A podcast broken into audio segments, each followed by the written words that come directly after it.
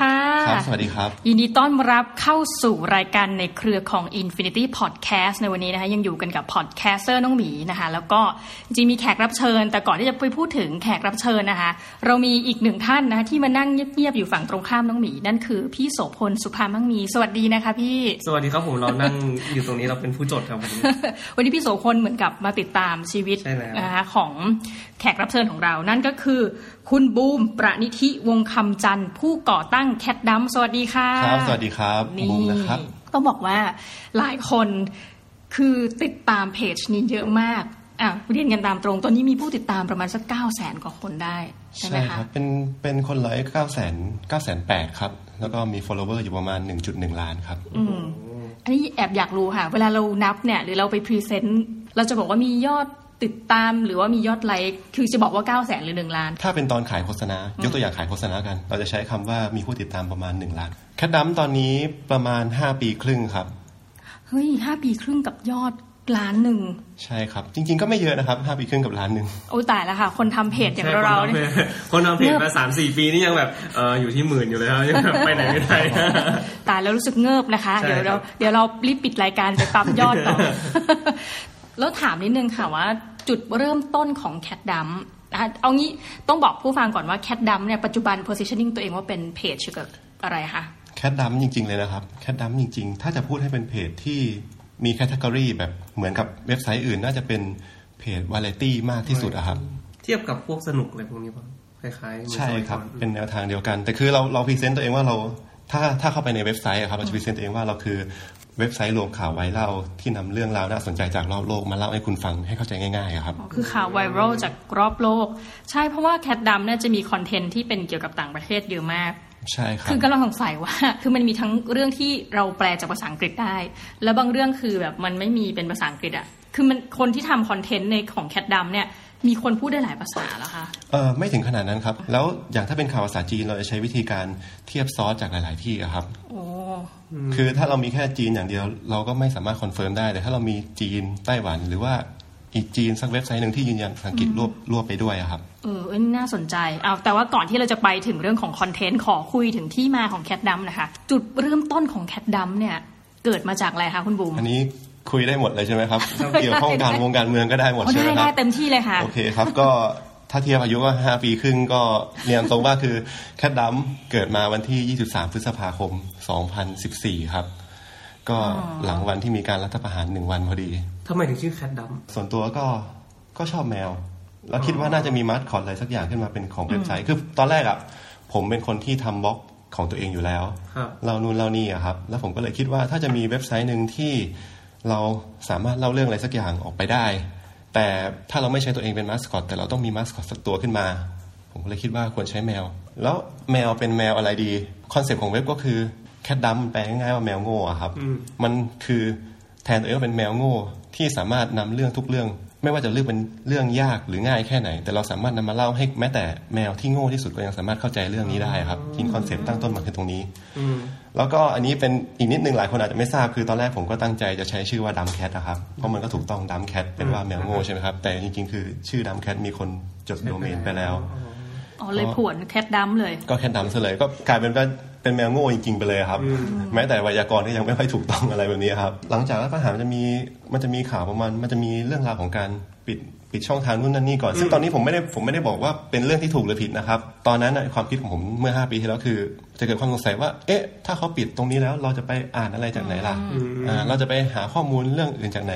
เราจะมีมุมมองที่ต่างประเทศเขามองบ้านเราตอนนั้นยังไงบ้าง ผมก็เลยวันถัดมาก็เลย จัดการแต่งหน้าเว็บไซต์ทำเป็นบล็อกให้เรียบร้อย อืม แล้วก็ เร็วมาก เริ่มลองเขียนอะไรเรื่องนึงขึ้นมา จำได้ไหมครับว่าบทความแรกที่เขียนเป็นเกี่ยวกับอะไรครับ จำไม่ได้ไหม หมดความน่าจะเขียนจำไม่ได้เลยครับ อืม ก็คือมันเกี่ยวกับการเมือง แต่ ปะ มี คะต เกี่ อย น วกั นั้นบการ อะ เมืองตอนนั้น ใช่ครับ ช่วงแรกมีเกี่ยวกับการเมืองเยอะหน่อยครับ ก็คือเหมือนคล้ายๆกับมุมเอามุมมองของคนต่างประเทศที่มุมมองประเทศไทยนะเวลานั้นเอามาเอามานั่งเขียนมานั่งเล่าให้ฟัง แล้วก็ จับประเด็นในการในสถานการณ์ที่เกิดขึ้นในไทยตอนนั้น เกี่ยวกับ แวดวงการเมืองเล็กๆตอนนั้นนะครับ อืมจริง ๆ ตอนแรกก็คือก่อตั้งนี่ก่อตั้งคนเดียวเลยเหรอคะ ได้ไอเดียปุ๊บทำเสร็จเรียบร้อยวันแรก สักสองวันถัดมาผมก็เลย ผมคิดว่ามันน่าจะสนุกกว่าถ้าเราเริ่มลองทำอะไรที่มีคนมาทำด้วยครับ ผมก็เลยชวนคนที่แบบยังไม่มีงานไม่มีการทำอะไรตอนนั้น เพิ่งจบมาปุ๊บปั๊บเลย ผมก็เลยบอกว่าอ่ะเนี่ยมีนี่มาเล่นๆมานำเสนอ อยากลองทำดูไหมผมก็มีเงินเดือนให้เล็กๆน้อยๆ ตั้ ค ง รับ แต่ตอนนั้นเลยเหรอคะ ตั้งแต่เริ่มเลยนะครับผม ใช่ครับ แส ผ ด ม งว่าแบบ ผมก็ควักกระเป๋าตัวเองออกมานิดหน่อยอะครับ เอาตัวเอง มันมันเหมือนได้ลองทำอะไรใหม่ ๆ ดูอะครับ น้องฟินได้เข้ามาตอนนั้นป่ะครับ น้องฟินน่าจะเข้ามาหลังจากนั้นประมาณ 3 เดือนนะครับ สามเดือนก็คือเป็นยุค ใช่ปะ แรกเลยเนาะ ใช่ฮะ ตอนนั้นพี่บูมเขาเริ่มเริ่มทำละแล้วเหมือนผมชอบเขียนอะไรลงหน้า Facebook ตัวเอง แล้วเราเป็นเป็นเฟรนด์กันใน Facebook ก็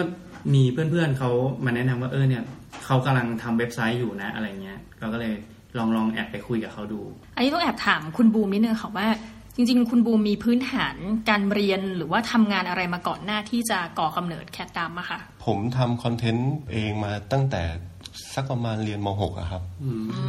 คือถ้าให้เล่าคือคือก็ยาาววยมาก ยาวอยู่ครับ ผมสนใจด้านสร้างรายได้จากออนไลน์มาตั้งแต่สักม .5 ม .6 อะครับ อ๋อ คือช่วงก่อนห ไป น้า ได้อินสปิเรชันมาจากไหนครับ ไปได้ไอเดียตรงนี้มาจากไหน ก่อนอื่นต้องก่อนนะต้องระบุว่าคือมันมียุคหนึ่งที่แบบ eBay อะไรบูมมากเลย อ่าใช่ คือผมก็อยู่เป็นเด็กบ้านนอกครับ อยู่ต่างจังหวัด ผมก็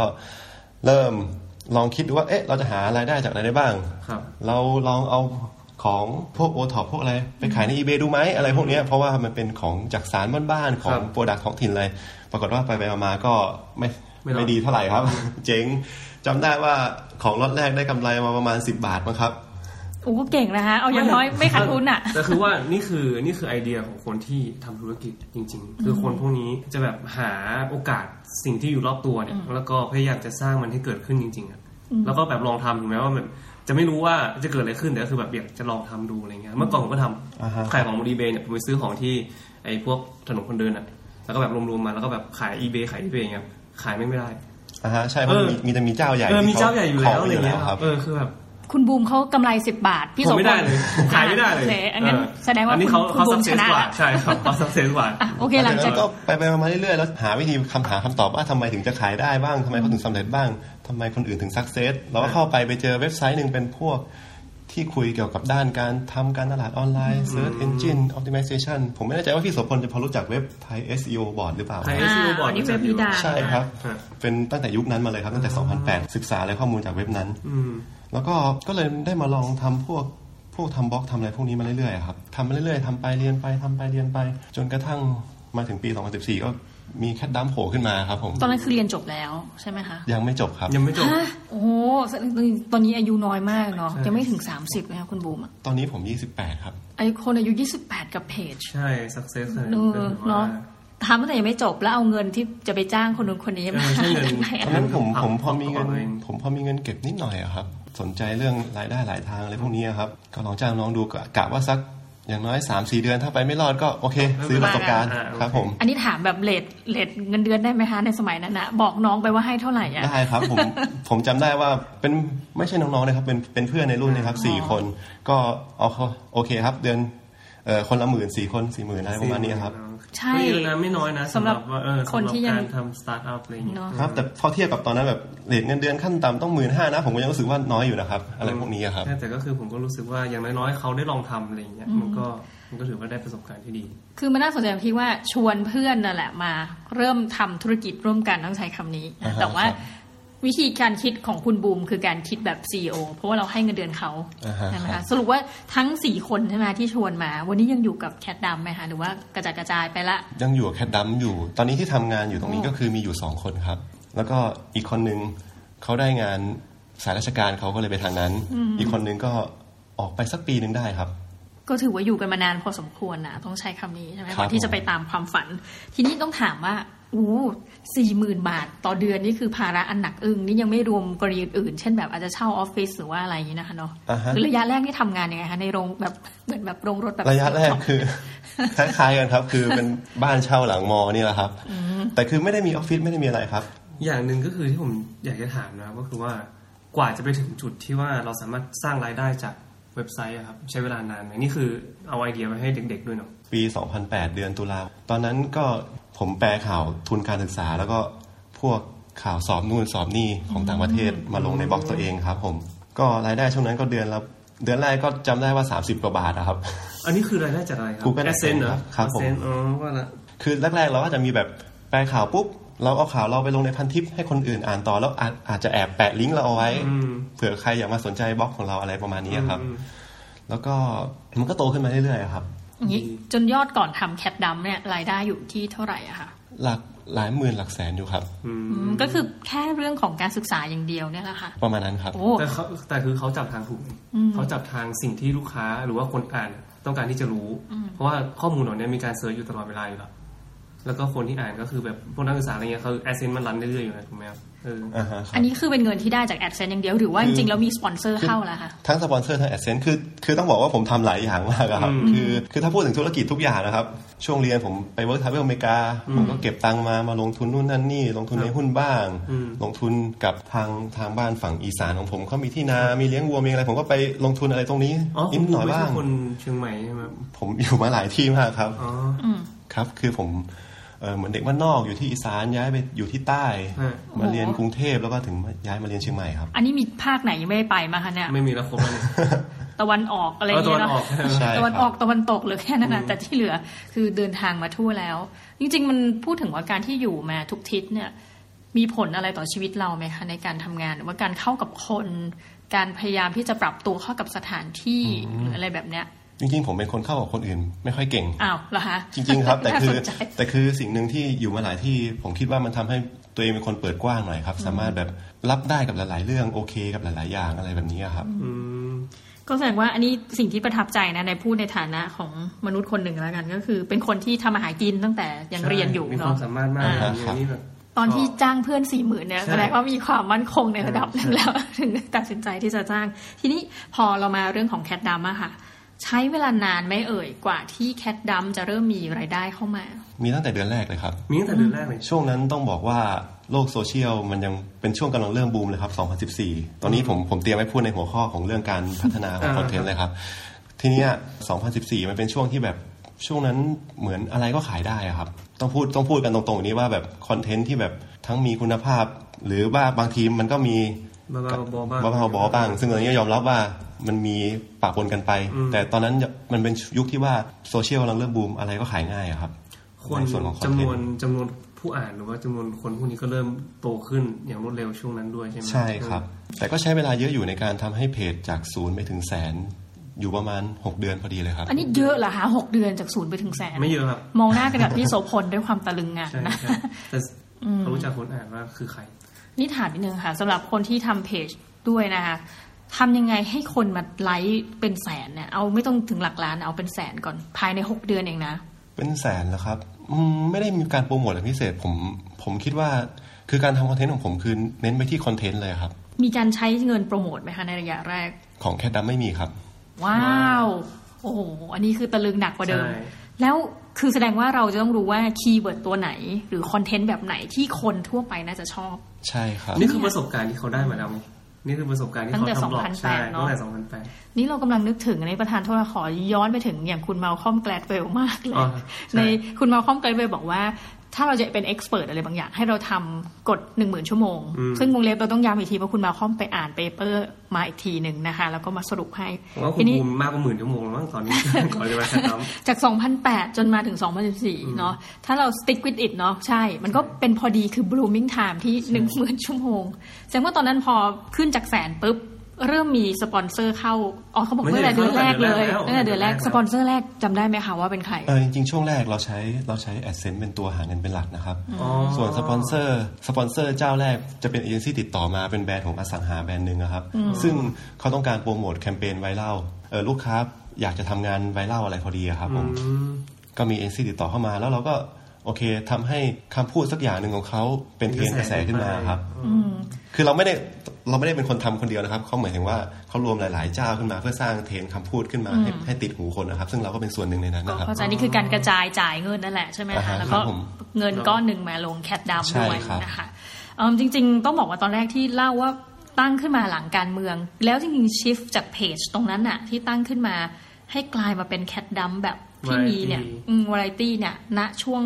ประมาณไหนอะคะ คิดว่าเป็นปี 2015 ตอนเราเริ่มอัดแอปหลาย ๆ อย่างอะครับ อ๋อก็คือหลังจากที่พอมีเอเจนซี่เข้ามาก็มีเริ่มเริ่มมีแนวคิดที่เปลี่ยนไปอะไรป เอ่ ระ อ มาณนี้ คนอ่านก็อยากจะมีแนวโน้มอยากจะอ่านคอนเทนต์ด้านนี้ด้านนั้นมากขึ้นก็อยากจะเห็นเราทำอะไรมากขึ้น เราก็ลองทำตามไปดูอะครับ อ่ะ อืม ไม่ไม่เชิงว่าเปลี่ยนแนวคิดแนวคิดเรายังคงเดิม แล้วก็หาคอนเทนต์ใหม่ ๆ ที่จะมาดึงดูดในคนกลุ่มนั้นเข้ามาเรื่อยๆอะครับ อืม ถ้าเกิดว่าสมมตินี่อันนี้ตั้งคำถามนะคะเอ่อล่าสุดเกิดเหตุการณ์ที่ฆ่าในพลของอิหร่าน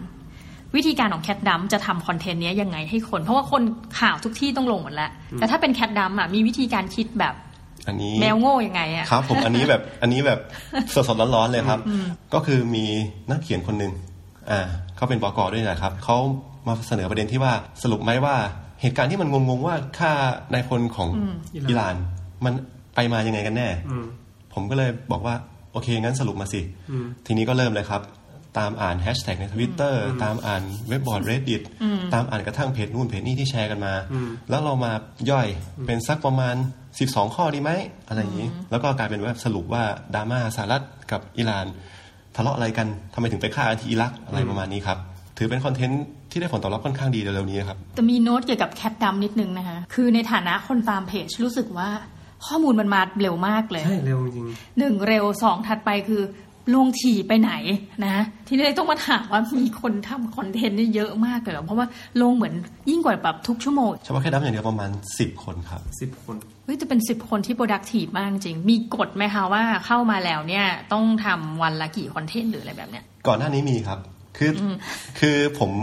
ตั้งแต่ตั้งแต่ปี 2015 มาจนถึงตอนเนี้ยเราเปลี่ยนรูปแบบการทำงานไป ไปเรื่อยๆ ไปเรื่อยๆบ่อยบ่อยครั้งมาก ซึ่งก็ขึ้นอยู่กับว่าคนอ่านเป็นยังไง โดยเฉพาะเอ่อคนเผยแพร่หลัก Facebook เขาเป็นยังไง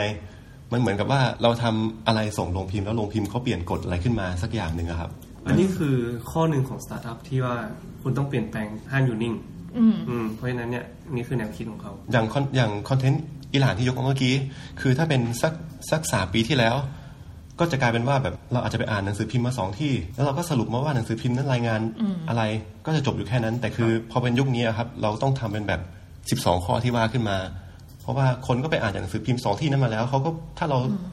ทำแบบนั้นไปอีก ก็กลายเป็นว่าเราก็ทำซ้ำเข้าไปเป็นเจ้าที่สามซึ่งแน่นอนว่าเราความเร็วเราสู้หนังสือพิมพ์ยักษ์ใหญ่ไม่ได้แน่นอนนะครับ เราก็มาทำเสนออีกรูปแบบหนึง่งให้คนอ่านได้อ่านแทนนะครับ สรุปว่าตอนนี้ก็คือไม่ได้บังคับว่าต้องทำกี่คอนเทนต์ แต่ว่าโดยทั่วไปนี่คือคนหนึ่งจะผลิตเนี่ยสิบคนเนี่ยจะผลิตคอนเทนต์ประมาณ คอนเทนต์ข่าวนะครับ อยู่ประมาณ4ถึง5ครับ ต่อคนต่อวัน ใช่ครับ โอ้โห ต่อคนเหรอ ต่อ คะ คนต่อวันนะ ซึ่งซึ่งจะน้อย สี่ กว่าน้อยกว่าเว็บเว็บไซต์ว r เลตี้ทั่วไปในไทยนะครับ นี่สิอ่านลองนับสิสี่สิบห้าสิบคอนเทนต์ต่อวันอะ เยอะมา จะ ก ไม่ขนาดนั้นคือคนก็จะมีแบบสลับกันหยุดไปเรื่อยๆครับ อ๋อ เราก็จะอยู่ประมาณแบบ 30 ช่วงนี้จะอยู่ประมาณ 30มั้งครับ แต่ง่ายๆ คือเยอะกว่า The Matter อะอย่างเงี้ย อ๋อ เพราะ ใช่ Matter The Matter คนเขาน้อยกว่ามากเนาะ แต่ว่าเราก็คิดว่าน่าจะเยอะกว่า Standard เยอะกว่า The Cloud คือเป็นหนึ่งในเพจที่มีคอนเทนต์เยอะ เร็ว อืม มาไว ประมาณนี้นะคะ ทีนี้ต้องถามนิดนึงอ่ะผ่านไปแล้วกับคนทำคอนเทนต์ และตอนนี้ได้ข่าวว่าขยายกิจการคือไม่ได้มีแค่ตัวเพจแคดดัมอย่างเดียว ใช่ครับ ก็คือมันเหมือนเป็นบริษัทหนึ่งที่มีธุรกิจด้านสื่อครับ เราก็อยากทำสื่อให้ครบทุกด้านนะครับ ก็จะมีเว็บไซต์ทางด้านทางด้านการศึกษาเว็บไซต์เอาแคดดัมเป็นเว็บไซต์วาไรตี้ที่เกิดมาทีหลังนี่ทุกคนรู้จักกันเยอะสุดเพราะว่า ค่ะ คนเข้าเยอะสุดมีเว็บการศึกษาที่พยุงผมมาตั้งแต่แรกๆมีเว็บการออกแบบตกแต่งบ้านอาหารการกินสัตว์สัตว์ของแคดดัมที่แยกออกไปอะครับแล้วก็ที อัน เป็น นี้ แบ มั บ นจะแอบเห็นอยู่ ใช่ครับ ทีนี้แล้วก็อย่างปีที่ผ่านมาแล้วก็มีเว็บไซต์ด้านยานยนต์ที่เปิดขึ้นมาใหม่ แล้วก็เราพยายามจะทำคอนเทนต์ลง YouTube บ้างเฮฮาไป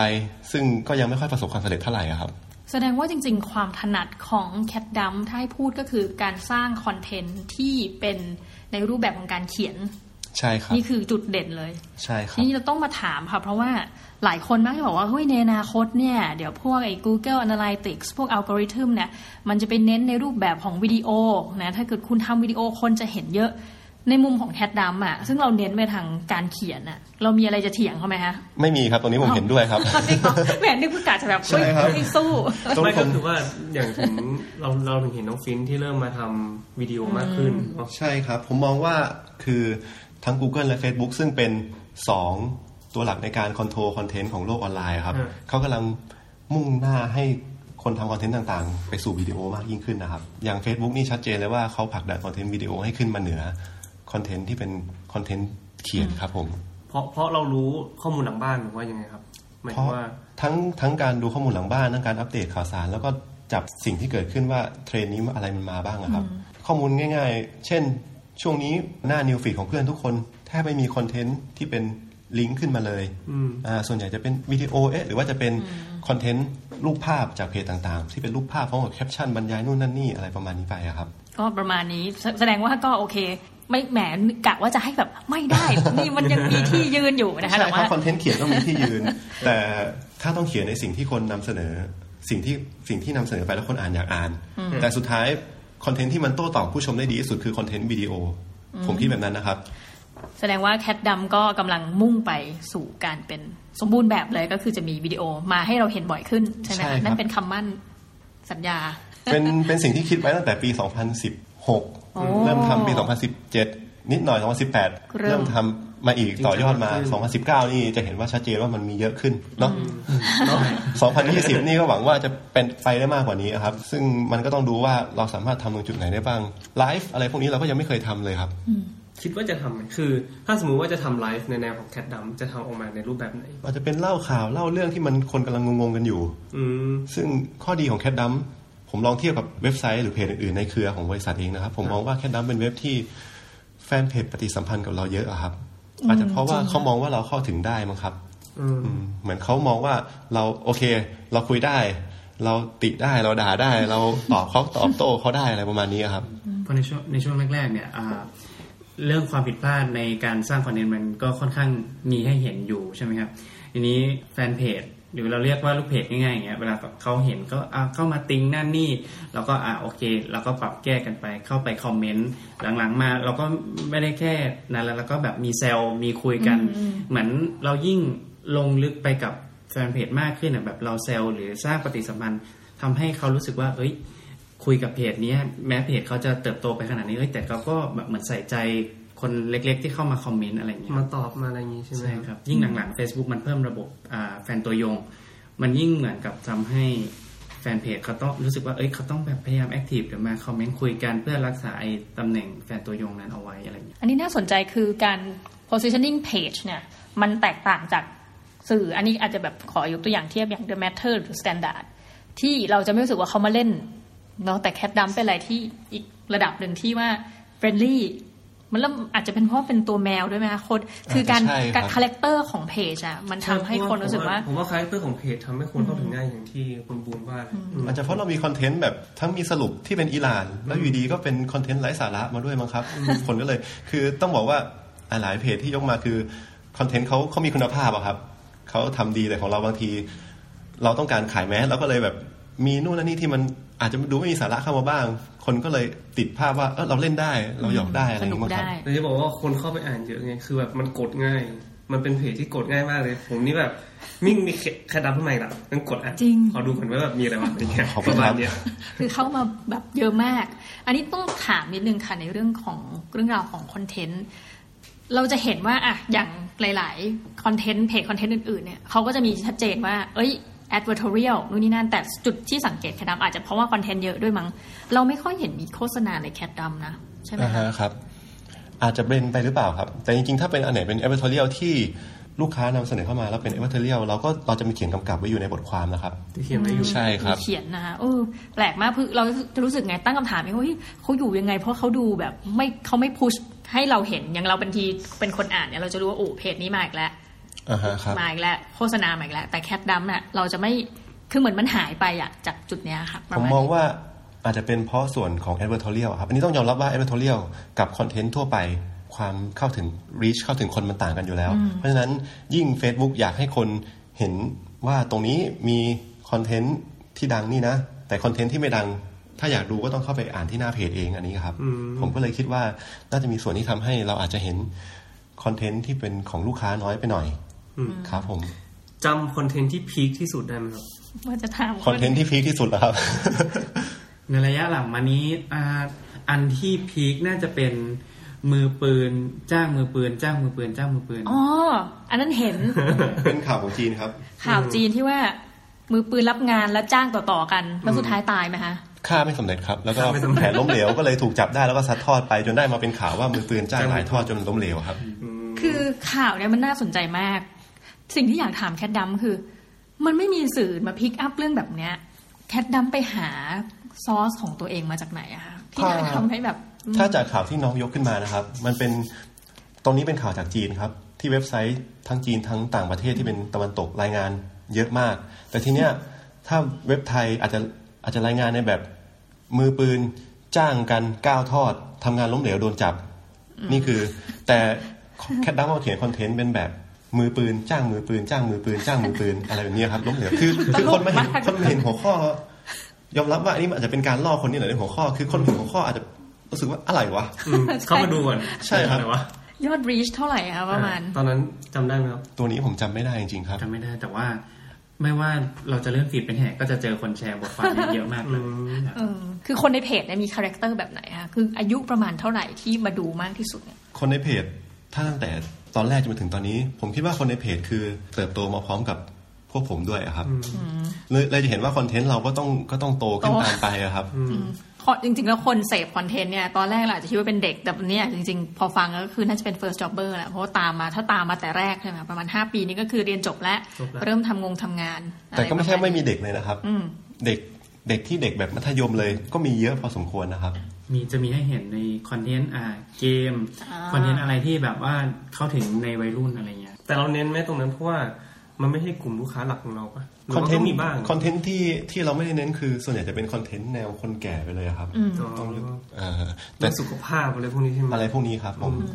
อยากสอบถามกระบวนการการพิกอาร์ติเคิลครับผมอย่างเช่นว่า แต่ละวันเนี่ยจะมีมันเหมือนห้องข่าวไหมเหมือนคือในหัวผมอะแม่งมันมีภาพของภาพของห้องข่าวไงที่แบบว่าแบบมารวมหัวกันแล้วแบบเออฉันจะทำอันนี้นะฉันจะทำอันนี้นะอะไรเงี้ยมีไหม จริงๆ เราเคยเราเคยใช้มาหลายหลายรูปแบบมากครับ อืม คือตั้งแต่มีแบบมีหน่วยหาข่าว เออ อ่าหน่วยหาข่าวหน่วยทำหน่วยตรวจสอบ ครับ อ่าอันนี้อาจจะเป็นแบบมีบกหลักคนหนึงสับเปลี่ยนกันไป แต่ตอนนี้แต่ถ้าเป็นตอนนี้เราใช้วิธีแบบเราเป็นเราเป็นทีมประมาณห้าหกคนครับ ในแต่ละวันมาแชร์ๆกันว่าอ่ะมีอะไรบ้างมีอะไรบ้างมีอะไรบ้างวันนี้วันนี้ คือส่วนใหญ่จะมีจะมีปัญหาตอนเช้าว่าแบบเฮ้ยวันนี้ทำอะไรดีวะ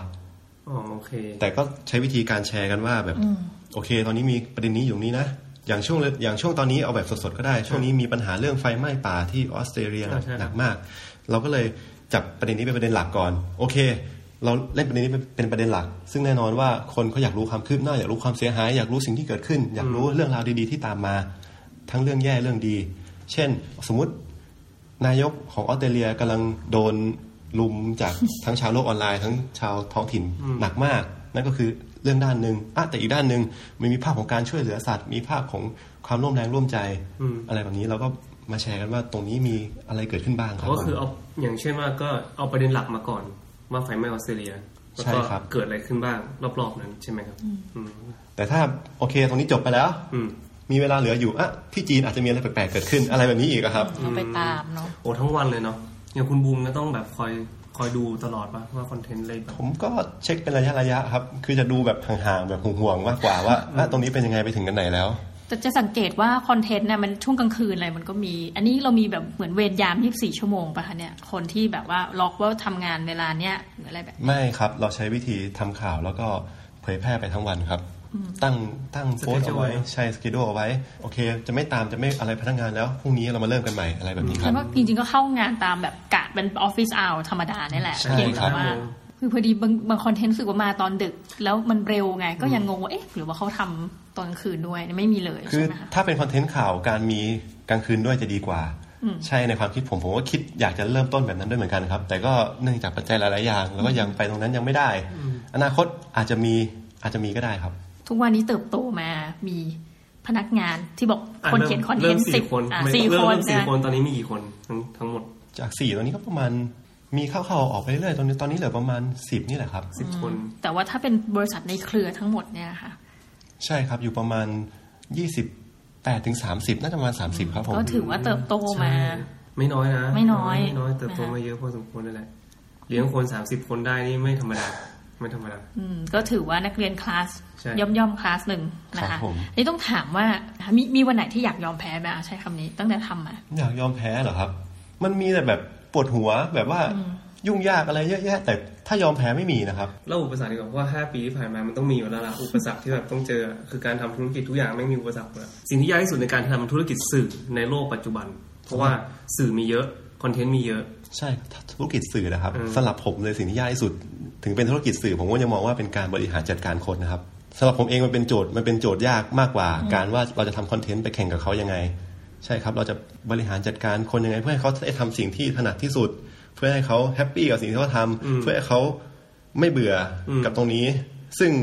บางทีมันก็เวิร์กบ้างไม่เวิร์กบ้างนี่ตรงนี้ต้องยอมรับตัวเองเลยครับว่าแบบเป็นสิ่งที่ยากที่สุดสำหรับผมแล้วครับ อืม จริงๆ แล้วอันหนึ่งที่ต้องถามก็คือบริษัทแคดดัมเนี่ยจริงๆ โลเคชันคือตั้งอยู่ในจังหวัดเชียงใหม่อำเภอเมืองจังหวัดเชียงใหม่ ใช่ครับ ซึ่งต้องบอกว่าเราต้องมีนะในฐานะคนกรุงเทพก็คือ ข่าวที่เร็วส่วนใหญ่สำนักข่าวเนี่ยอยู่กรุงเทพกันหมด เพราะเกิดอะไรขึ้นเอาประยุทธ์เดินมานู่นนี่นั่นเขาก็จะมี หน่วยข่าวของเขาวิ่งเข้าไปถ่ายรูปนะจุดหนึ่งที่เราเห็นอาแคดดัมพยายามฉีกตรงนี้เพราะเขาจะมีข่าวต่างประเทศซะเยอะ ดังนั้นรูปเริ่มอะไรเนี่ยเขาไม่ต้องไปถ่าย แต่ว่าเรามีข้อดีข้อเสียอะไรบ้างไหมคะในการที่อยู่เชียงใหม่เนี่ยกับการเป็นคอนเทนต์ข่าว ครับผมอย่างข้อเสียง่ายยกตัวอย่างเมื่อกี้เลยนะครับ ที่พี่ยกตัวอย่างมาว่าเป็นแบบสมมตินายกประยุทธ์เดินมาทำอะไรสักอย่าง หรือออกแถลงอะไรสักอย่าง แน่นอนว่าเราไม่สามารถไปถ่ายตรงนั้นได้ และเราก็ไม่สามารถเอาภาพที่สำนักข่าวถ่ายตรงนั้นมาใช้ได้แน่นอนอ่าทีนี้กลายเป็นว่าเราสามารถเล่นอะไรได้บ้าง เช่นถ้ามีเรื่องราวเป็นโค้ดอะไรที่น่าสนใจสักอย่าง เราจะสรุปได้ อืม อ่าสรุปว่าการแถลงข่าวครั้งนี้ หรือกระทั่งแบบเอ่อนายกไปพูดเรื่องนี้ แล้วกลายเป็นกระแสขึ้นมา โอเค กลายเป็นแบบแฮชแท็กในทวิตเตอร์หรือว่ากลายเป็นแบบมีมต้องยอมรับว่าบางทีมีมีมขึ้นมาเกี่ยวกับนายกขึ้นมา เราก็มารวบรวมว่าอ่ะเกิดอะไรขึ้นบ้างสสรุปเรื่องราวตรงนี้มายังไง มีมนี้มายังไง หรืออาจจะเป็นแบบการรวมความน่าสนใจ คือคอนคอนเทนต์การเมือง ผมก็มองว่ามันสามารถมองให้เป็นสีสันให้มันสนุกได้อะครับ ซึ่งเราเราไม่สามารถทำตอนแรกได้ แต่เรามามองว่าเราสามารถเล่นอะไร ให้มันเหมาะให้มันเหมาะสม แล้วก็นำเสนอให้ผู้อ่านถูกใจได้อะครับ เหมือนเป็นขยักสองเนาะแต่ว่ามันก็ไม่ได้ช้าเกินไป ใช่ครับ อ่าประมาณนั้นนะคะ จริงๆต้องถามเลยว่า เอ๊ะถ้าอย่างเงี้ย อยากที่จะมีออฟฟิศเพิ่มไหมอ่ะ ก็จะถามไหม เออ อยากจะมีออฟฟิศเพิ่มที่กรุงเทพ ไหม ก่อนหน้านี้เคยคิดอยู่ครับ เคยคิดว่าอะถ้าเรามีที่กรุงเทพ เราก็สามารถทำได้อย่างรวดเร็วมากยิ่งขึ้นเอ่อแต่พอไปไปมามาพอมาอยู่ตรงจุดนี้ เริ่มคนเยอะขึ้น แล้วก็มองว่าเราเอ๊ะเราก็มีวิธีนำเสนอของเรา ถ้าวิธีนำเสนอแบบนี้มันไม่เวิร์กโอเคในอนาคตเราอาจจะต้องเปลี่ยน ต้องมี ใช่ครับ แต่ถ้าณตอนนี้ผมคิดว่าเรายังสามารถเล่นกับตรงนี้ไปได้อยู่ครับ นี่คือโอเพนไมล์นี่คือความคิดที่แบบว่าเราพร้อมที่จะเปลี่ยนเสมอหมายถึงว่า ถ้ามันไม่เวิร์กก็เดี๋ยวค่อยว่ากันอะไรเงี้ยเออทำไป ก่อน เอออันนี้น่าสนใจมาก ใช่ แล้วข้อดีเมื่อกี้พูดถึงว่าข้อที่เสียเปรียบ แต่ว่าข้อได้เปรียบนะคะในการที่อยู่เชียงใหม่แล้วทำเพจคอนเทนต์ สำหรับผมที่เป็นเจ้าของธุรกิจเนาะเดี๋ยวต้องเดี๋ยวถามพนักงานอีกรอบหนึ่งสำหรับผมเจ้าของธุรกิจ คือเงินเดือนที่เชียงใหม่กับที่กรุงเทพต่างกัน อืม อ่า ในมุมมองเรามันก็มันก็ถือว่าเอฟเฟกต์ธุรกิจเยอะเหมือนกัน ก็คือต้นทุน ใช่ครับ น้อยกว่าอต้น ย่างทุนน้อย นี้ กว่า ใช่ เออแต่บางทีคนที่กรุงเทพก็มีทางเลือกของพนักงานมากกว่า เขาอาจจะมีคนที่พร้อมรับเงินเดือนที่ต่ำกว่าที่เชียงใหม่ก็เป็นไปได้เหมือนกัน อืม อ่าสภาพแวดล้อมที่ตั้งอยู่แถวนี้อะครับ ผมมองว่าเออนิสัยใจคอคน อาจจะเป็นเพราะว่าธรรมชาติของคนที่นี่ทุกสิ่งทุกอย่างมันหล่อหลอมให้เขาออกมาดูชิลกว่าหรือเปล่า ในส่วนตัวนะ ผมชอบเชียงใหม่มากกว่า ผมชอบเชียงใหม่มากกว่า ถ้าสมมติพูดถึงการทำงานนะครับ ผมรู้สึกว่ามันไม่ต้องมันไม่ได้หมายความว่าไม่ไม่ได้แข่งขันนะ แต่คือแบบเราไม่ต้องไปแบบไฟท์ขนาดที่ว่าเฮ้ยวันนี้ต้องแบบสู้รถติดเพื่อที่จะไปทำงานอะไรเงี้ย มันไม่ได้มีความสุขขนาดนั้นปะที่แบบว่าต้องไปเจอรถติดอ่ะ คือต้องบอกว่าออฟฟิศเขาเนี่ยอยู่ประมาณตีนดอยได้ไหมคะ อืม ประมาณ ใช่ครับ นี้เนาะคือบ ร ถ้าร ยา เกิด กาศก็ดี เครียดมากก็ ขับขึ้นดอยไป หาอาหารหาอะไรทานนะ ใช่ ชมนกชมไม้ลงมาทำงานอีกครั้งนะแล้วก็อยู่ในบรรยากาศที่พูดตามตรง คือณจุดที่เขาตั้งเนี่ยอยู่ใกล้กับแหล่งของสถานศึกษา ดังนั้นสิ่งหนึ่งที่มองเออนี่ถามว่าได้เปรียบไหมคะการอยู่ใกล้เนี่ยทำให้คนคิดที่จะมาทำงานหรือว่ารีครูดนักศึกษาอะไรมาทำได้มากขึ้นหรือไม่เกี่ยวกันเลยเอาจริงๆแล้ว อืมผมคิดว่ามันมีทั้งข้อดีคืออ่ะเราอาจจะหานักศึกษาจากใกล้ๆได้ แต่ข้อเสียคือพนักงานเราอาจจะไม่หลากหลายครับ อ๋อ คือ มาจากคนกลุ่มเดียว ก กั ลาย น เป็นว่าพนักงานส่วนใหญ่ก็ม ช มช มชทั้งนั้น จบมเชียงใหม่กันทั้งหมดกลารว่า ถ้าเป็นไปได้ผมก็อยากจะให้มันแบบโอเพนมากกว่านี้นิดหน่อยครับ คือยกตัวอย่างเช่น บางครั้งเรามีคอนเทนต์ที่ออกไปแล้วเป็นภาษาคำเมืองเชียงใหม่ใช่ไหมครับนี่บางทีผมก็คิดว่าเอ๊ะทำไมไม่มีภาษาอีสานบ้าง คนอีสานเขาอาจจะน้อยใจหรือเปล่าทำไมบางทีไม่ไม่มีภาษาใต้บ้าง อืม อะอะไรประมาณเนี้ยครับ บางทีผมก็เขียนคอนเทนต์ออกไปเป็นภาษาอีสานสักหน่อยหนึงแล้วกัน พูดไปตรงนี้เลยเด็กมอชอที่มาจากอีสานมาจากใต้ เยอะมาก เออเนี่ย เยอะมาก เอออ่ อ่ะเตรียม เตรีย ใคร ม ใครฟังคนต้องบอกว่าผู้ฟังของเราอ่ะ อันนี้น่าสนใจนะพี่โสพล90 กว่าเปอร์เซ็นต์ คนกรุงเทพ อืม นะแล้วก็ส่วนหนึ่งจากคนไทยที่อยู่ในต่างประเทศ อืม เรารู้เอ๊ะใครสักคนเนี่ยเหมือนกับอยู่อเมริกา มีคนนั้นอาจจะฟังถี่เพราะมือชื่อเมืองอ่ะมันจะขึ้นมาเลย แต่เรามีทุกที่สิงคโปร์อะไรฟังเราหมด และอันดับที่สามคือจังหวัดเชียงใหม่ อ่าฮะค อ่า รับ คือเราก็สรุปง่ายๆว่าคนฟังพอดแคสต์เนี่ยได้แก่กทมเป็นหลัก คนต่างประเทศ คนไทยต่างประเทศและหัวเมือง แต่ว่าเชียงใหม่เนี่ยคือเป็นอันดับหนึ่ง ถ้าพูดถึงในแง่ของต่างจังหวัดนี่น่าสนใจมากนะ แล้วก็ใครที่ฟังอยู่น้องๆเนาะแคทดำ ใช่ อ้าแขนต้อนรับท่านเสมอ ใช่ มาจากต่างจังหวัดก็ได้หมด อีกอย่างหนึ่งที่จะถามคือว่าคอนเทนต์พวกเนี้ยเวลาเราทำออกไปอะเรามีกลุ่มที่แบบเราดูปะอย่างเช่นว่า คนกรุงเทพอ่านเยอะ คนเชียงใหม่อ่านเยอะแล้วแบบตรงส่วนไหนของโลกอะไรเงี้ยครับ ใช่ครับ คนกรุงเทพอ่านเยอะสุดครับ กรุงเทพอ่านเยอะสุด ใช่ครับ แล้วเชียงใหม่เยอะไหม เชียงใหม่เป็นที่สองครับ เอาเชียงใหม่ที่สอง อ่าเอออันนี้น่าสนใจนะ หรือว่าเพราะปลาแรดเมืองบ่อย ผม ใช้คำว่าปลาแรด ปลา ปะ แรดปลาแรด โอ้พูด น่า ผิด น่าจะมีส่วนบ้าง ไม่มีส่วนบ้าง เพราะว่าเวลาเราลงคอนเทนต์อะไรเกี่ยวกับหรือมันมีคำภาษาที่มันเป็นภาษาท้องถิ่น คนเชียงใหม่จะแสดงตัวในคอนเทนต์นั้นๆใช่ครับใช่ เพราะเพราะล่าสุดเหมือนเห็นลงแล้วแล้วก็มีคนเอ๊ะ คนเขียนนี่เป็นคนเหนือปะเนี่ยอะไรอย่างเงี้ย แต่คอนเทนต์วิดีโอมันยิ่งชัดเจนเลยครับ แบบว่าพอน้องออกไปสัมภาษณ์คนนู้นนั่นนี่กลายเป็นว่าอ่ะนี่เด็กโรงเรียนมัธโนนี่นี่ เพื่อนเรามอชอนี่คนนี้มาออกกล้องอะไรเขาจะเห็นชัดเจนเขาจะรู้ได้เลยว่าโอ้เราอยู่เชียงใหม่นี่นะอะไรอย่างเงี้ยครับ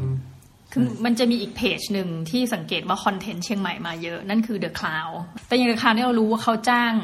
พวกคอนเทนต์ครีเอเตอร์ที่ประจำอยู่ที่นี่นะคะเออแล้วมีแนวโน้มไหมคะว่าจะทำแบบนี้เหมือนกันคือ ไปจ้างคอนเทนต์ครีเอเตอร์ในกรุงเทพผลิตคอนเทนต์ในกรุงเทพไม่ต้องไปเปิดออฟฟิศอะแต่ว่า อ่าฮะ เอาเป็นฟรีแลนซ์เอาหรือว่าอะไรแบบนี้ ใช่ครับ ในแนวคิดของการฟรีแลนซ์อาจจะมีทั้งทั้งฟรีแลนซ์ที่เป็นคนหรือฟรีแลนซ์เป็นช่างภาพบ้าง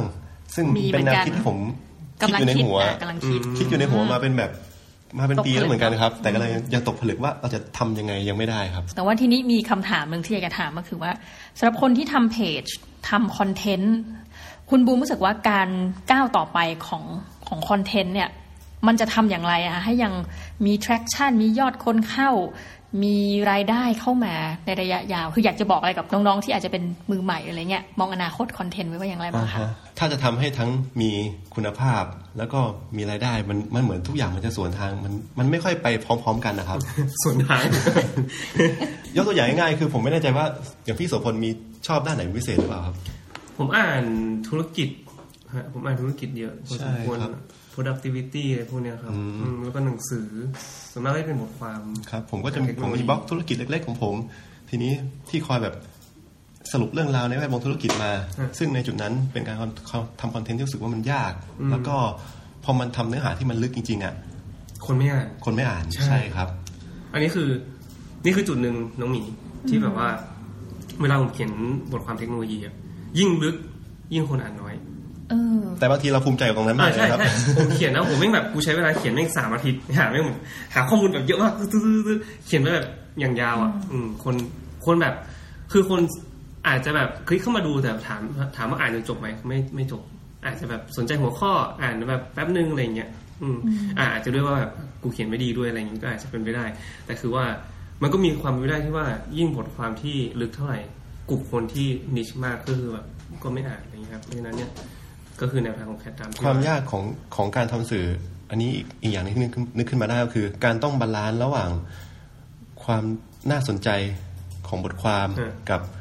ความคุณภาพความลึกของบทความเราต้องบาลานซ์ให้มันให้มันหาตรงกลางของมันให้เจอ ใช่ ค ค รั รับ บนี่คือหน้าที่ของบกที่แบบสำคัญมากเลยเพราะว่าอย่างการไปคุยกับบกหรือว่าอะไรเงี้ยเราเรามีหัวข้อก็จริงอย่างผมเขียนเนาะเราก็มีหัวข้อก็จริงแต่เราบางทีแบบเราบอกว่าเฮ้ยเราโยนหัวข้อนี้ไปบกก็บอกว่ากลุ่มยังไม่ได้อะไรเงี้ยครับเราโยนหัวข้อนี้ไปบอกบกก็โอเค ผ่านเพียงแต่ว่าจะเขียนออกมาในรูปแบบไหนให้แบบดึงคนเข้ามาอ่านได้เยอะที่สุดอะไรเงี้ยครับผมเออประมาณนั้น ใช่ครับ มันเป็นเรื่องที่ผมก็ถกเถียงกับนักเขียนถกเถียงกับน้องฟินถกเถียงกับอะไรกันแทบตลอดนะครับ ไม่ได้ ที่จะตีกันแต่สุดท้ายเหมือนเราต้องหาตรงกลางที่เป็นสิ่งที่แคดดัมพยายามหามาตลอดนะครับ ซึ่งเรายังเราหาตรงกลางมาได้โอเคในช่วงที่ผ่านมา แต่อนาคต คำว่าตรงกลางตรงนั้นนะครับ มันอาจจะปรับเปลี่ยนไปได้ตามเทรนด์ตามความสนใจของผู้อ่าน บางทีคนไทยก็อาจจะเปลี่ยนแนวทางเสพคอนเทนต์ไป โดยที่เราไม่รู้ตัวก็ ตรงนั้นเราก็ไม่รู้ว่ามันจะเกิดอะไรขึ้นต่อไปครับ แต่การสลับในแนวทางการทำแคดดัมก็คือ เราต้องแสวงหาจุดจุดบรรจบของตรงกลางนั้นให้เจอไปเรื่อยๆครับ จะถามด้วยครับว่าเพราะว่าอ่ะเริ่มต้นปีใหม่ละเนาะเราก็อยากรู้ว่าเทรนด์หรือว่าสิ่งที่แคทดัมอยากจะทำต่อไปในปีเนี้ยมีเป้าหมายอะไรไหมครับ ในปี 2020 เพ เนี่ย ราะว่าอย่าง ค เงี้ รับ ยมันคือปีนี้มันครบล้านแล้วใช่ไหมต่อไปอะไรสองล้าน เออ เออสิบล้านอะไรเงี้ยคือแบบเราต้องผมอยากรู้ว่าเป้าหมายของแคทดัมต่อไปอะไรเงี้ย ถ้าเรื่องตัวเพจเอ่อตัวตัวยอดไลน์นี่ผมไม่ค่อยมา เอาไม่สนใจ ไม่สนใจเท่าไหร่ ตอนนี้ก็คือเราพยายามทำคอนเทนต์เพื่อให้ตัวคอนเทนต์นั้นดูมีคุณภาพแล้วก็มีความหมายมากยิ่งขึ้น คือแค่น้ำจะมีปัญหาว่าเอยบางคนจะมองว่าเอยคอนเทนต์แมสมีแต่เรื่องแมวเรื่องอะไรไร้สาระหรือเปล่า คือผมอยากให้คนมาเปลี่ยนว่าอ่ะแค่น้ำคือเว็บข่าวเว็บหนึ่งนะ อ่ะเราโตขึ้นแล้ว ใช่ เราโตขึ้ ครับนแล้วเราไม่ได้แบบเป็นเด็กมหาลัยแล้วไง เรา แบบ ท เออ ำเราทำคอนเทนต์ได้เรา เรา เราสามารถมีวิดีโอนู่นนั่นนี่ที่เราผลิตขึ้นมาได้ ครับ อ่าเรามีออริจิน l ลคอนเทนต์อะไรมากขึ้น อืม อ่าเช่น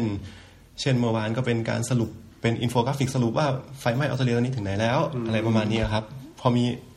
ออริจิน l ลคอนเทนต์มากขึ้น เราจะมีรูปเพจที่เขาอาจจะอยากอ่านอยากดูตรงนี้มากยิ่งขึ้น แล้วมากลายมาเป็นแฟนตัวยงมากยิ่งขึ้นอีกนี้ครับ ตอนนี้มีสัดส่วนนะครับการทำออริจินอลคอนเทนต์กับคอนเทนต์ที่แปลมาหรือว่าอะไรเงี้ยครับ อืมออริจินอลคอนเทนต์ตอนนี้คือมีทุกวันครับ มีทุกวัน ทำให้มันมีทุกวัน ซึ่งเป้าหมายของเราคือต้องมีทุกวันแต่พอถึงเวลาทำงานจริงๆได้บ้าง ไม่ได้บ้าง บางวันอาจจะได้มากขึ้นมานิดนึงอะไรอย่างนี้ครับ ตรงนี้คือส่วนที่อยากจะโฟกัสในปีปีนี้ให้ ใช่ครับ ให้เยอะขึ้นการสร้างออริจินอลคอนเทนต์ ใช่ครับ นะคะโอเค นี่เราก็ได้เรียนรู้แล้วว่า โอ้ ที่มาของแคดดัมนะคะ แล้วก็จริง ๆ อนาคตคอนเทนต์เนี่ยมันยังน่าจะไปได้อีกไกลมากนะ แล้วเดี๋ยว ต้องถามน้องฟินดูเลยครับว่าแนวทางต่อไปว่าแบบคอนเทนต์น่าจะมาอะไรเงี้ย คนดูรู้สึกชื่นชอบคอนเทนต์ ถ้าอย่างผมเนี่ยทำวิดีโอเป็นหลักนี้ใช่ไหมครับ ครับ คนดูจะชอบในหัวข้อที่เป็นไวรัลอย่างเช่น ในช่วงเดือนที่แล้วมีการถกเถียงเรื่องราคาผ้าอนามัย เราก็ เราก็พยายามสร้างคอนเทนต์อะไรสักอย่างหนึ่งแล้วไปชวนคนทออ่าเดินถนนนะทั่วไปชวนคุยว่าเออราคาผ้าอนามัยเนี่ยมันควรจะราคาถูกกว่านี้ไหม อืม รัฐควรมีส่วนเข้ามาช่วยเหลือราคาตรงนี้ไหมอะไรเงี้ยครับแล้วเวลาเราเราปล่อยคอนเทนต์แบบนี้ออกไปเนี่ยมันเหมือนเป็นการอ่าชวนสร้างบทสนทนาให้คนเข้ามาแลกเปลี่ยนกันอืม ได้เปลี่ยนกันดูมากเลยนะ บางคนก็อาจจะแบบว่าหัวร้อนนิดนึง บางคนก็ หัวร้อน มาคอมเมนต์แบบเออสุภาพแล้วก็โอเคอะไรเงี้ยแต่แต่เราในส่วนของแอดมินเนี่ยเวลาเราเห็นแล้ว เราก็มีรู้สึกแหละ แต่เราเราอ่านแล้วก็เออต้องปล่อยให้มันเป็นหน้าที่ของสังคมที่เขาจะถกเถียงกันเองอะไร อื เงี้ย ม ครับ เราไม่ต้องเข้าไปยุ่ง ใช่ใช่เราเราแต่เราเห็นแล้วอ่ะโอเค แต่ถ้ามั อันไหนที่มันไม่เกินเลย ใช่ อันไหนที่มันไม่เกินเลยเราก็ไม่เป็นไรปล่อยไป ใช่ อืม คนทำเพจนี่ต้องบังคับความหัวร้อนตัวเองเหมือนกันนะว่าอย่าเกินขอบเขต ย่า นะที่น่ากลัว อย่ มาก เข้ไปเพราะอีกอย่างหนึงก็คืออย่าเข้าไปตอบโต้ อ ด้ ย่า วย ไปดราม่า ใช่ไหครับเพราะว่าไม่งั้นเนี่ยมันก็ไม่จบใช่ไหม อ่ะเอาเอาจริงๆช่วงแรก ๆ ที่เราทำเลยเนี่ยเราเห็นแล้วเราก็เอ่อรู้สึก คันมือเหลือเกิน คันคันมือเหมือนกันว่า คัน เะ คันมืออยากกด ทำไม แป้นขึ้น ทำไมเขาคอมเมนต์ด้วยแบบ แรงจัง คำอะไรเงี้ยเออรุนแรงไปหน่อยแต่ว่าหลังๆ พอเราเจอมันทุกวันทุกวันบ่อยๆ เข้าโอเค แล้วเราก็เริ่มแยกได้แล้วว่าอ๋อมันไม่ต้องเข้าไปอะไรกับเขาก็ได้เราอ่านผ่านไปอะไร อื เงี้ย ม โอเคนะคะสำหรับวันนี้ต้องขอขอบพระคุณคุณบูบนะน้องฟิน น้องฟิน นะนี่เขาบอกให้เสียงต้อง ลากขึ้นไปนะคะแล้วก็วันนี้อยู่กันกับพอดแคสเตอร์น้องหมี แล้วก็พี่โสพลสุภามั่งมีนะคะสำหรับวันนี้เราทั้ง 4 คนเนี่ยต้องขอลาไปก่อนนะ แล้วพบกันใหม่ในคราวหน้าสำหรับวันนี้สวัสดีค่ะ สวัสดีครับผม ครับ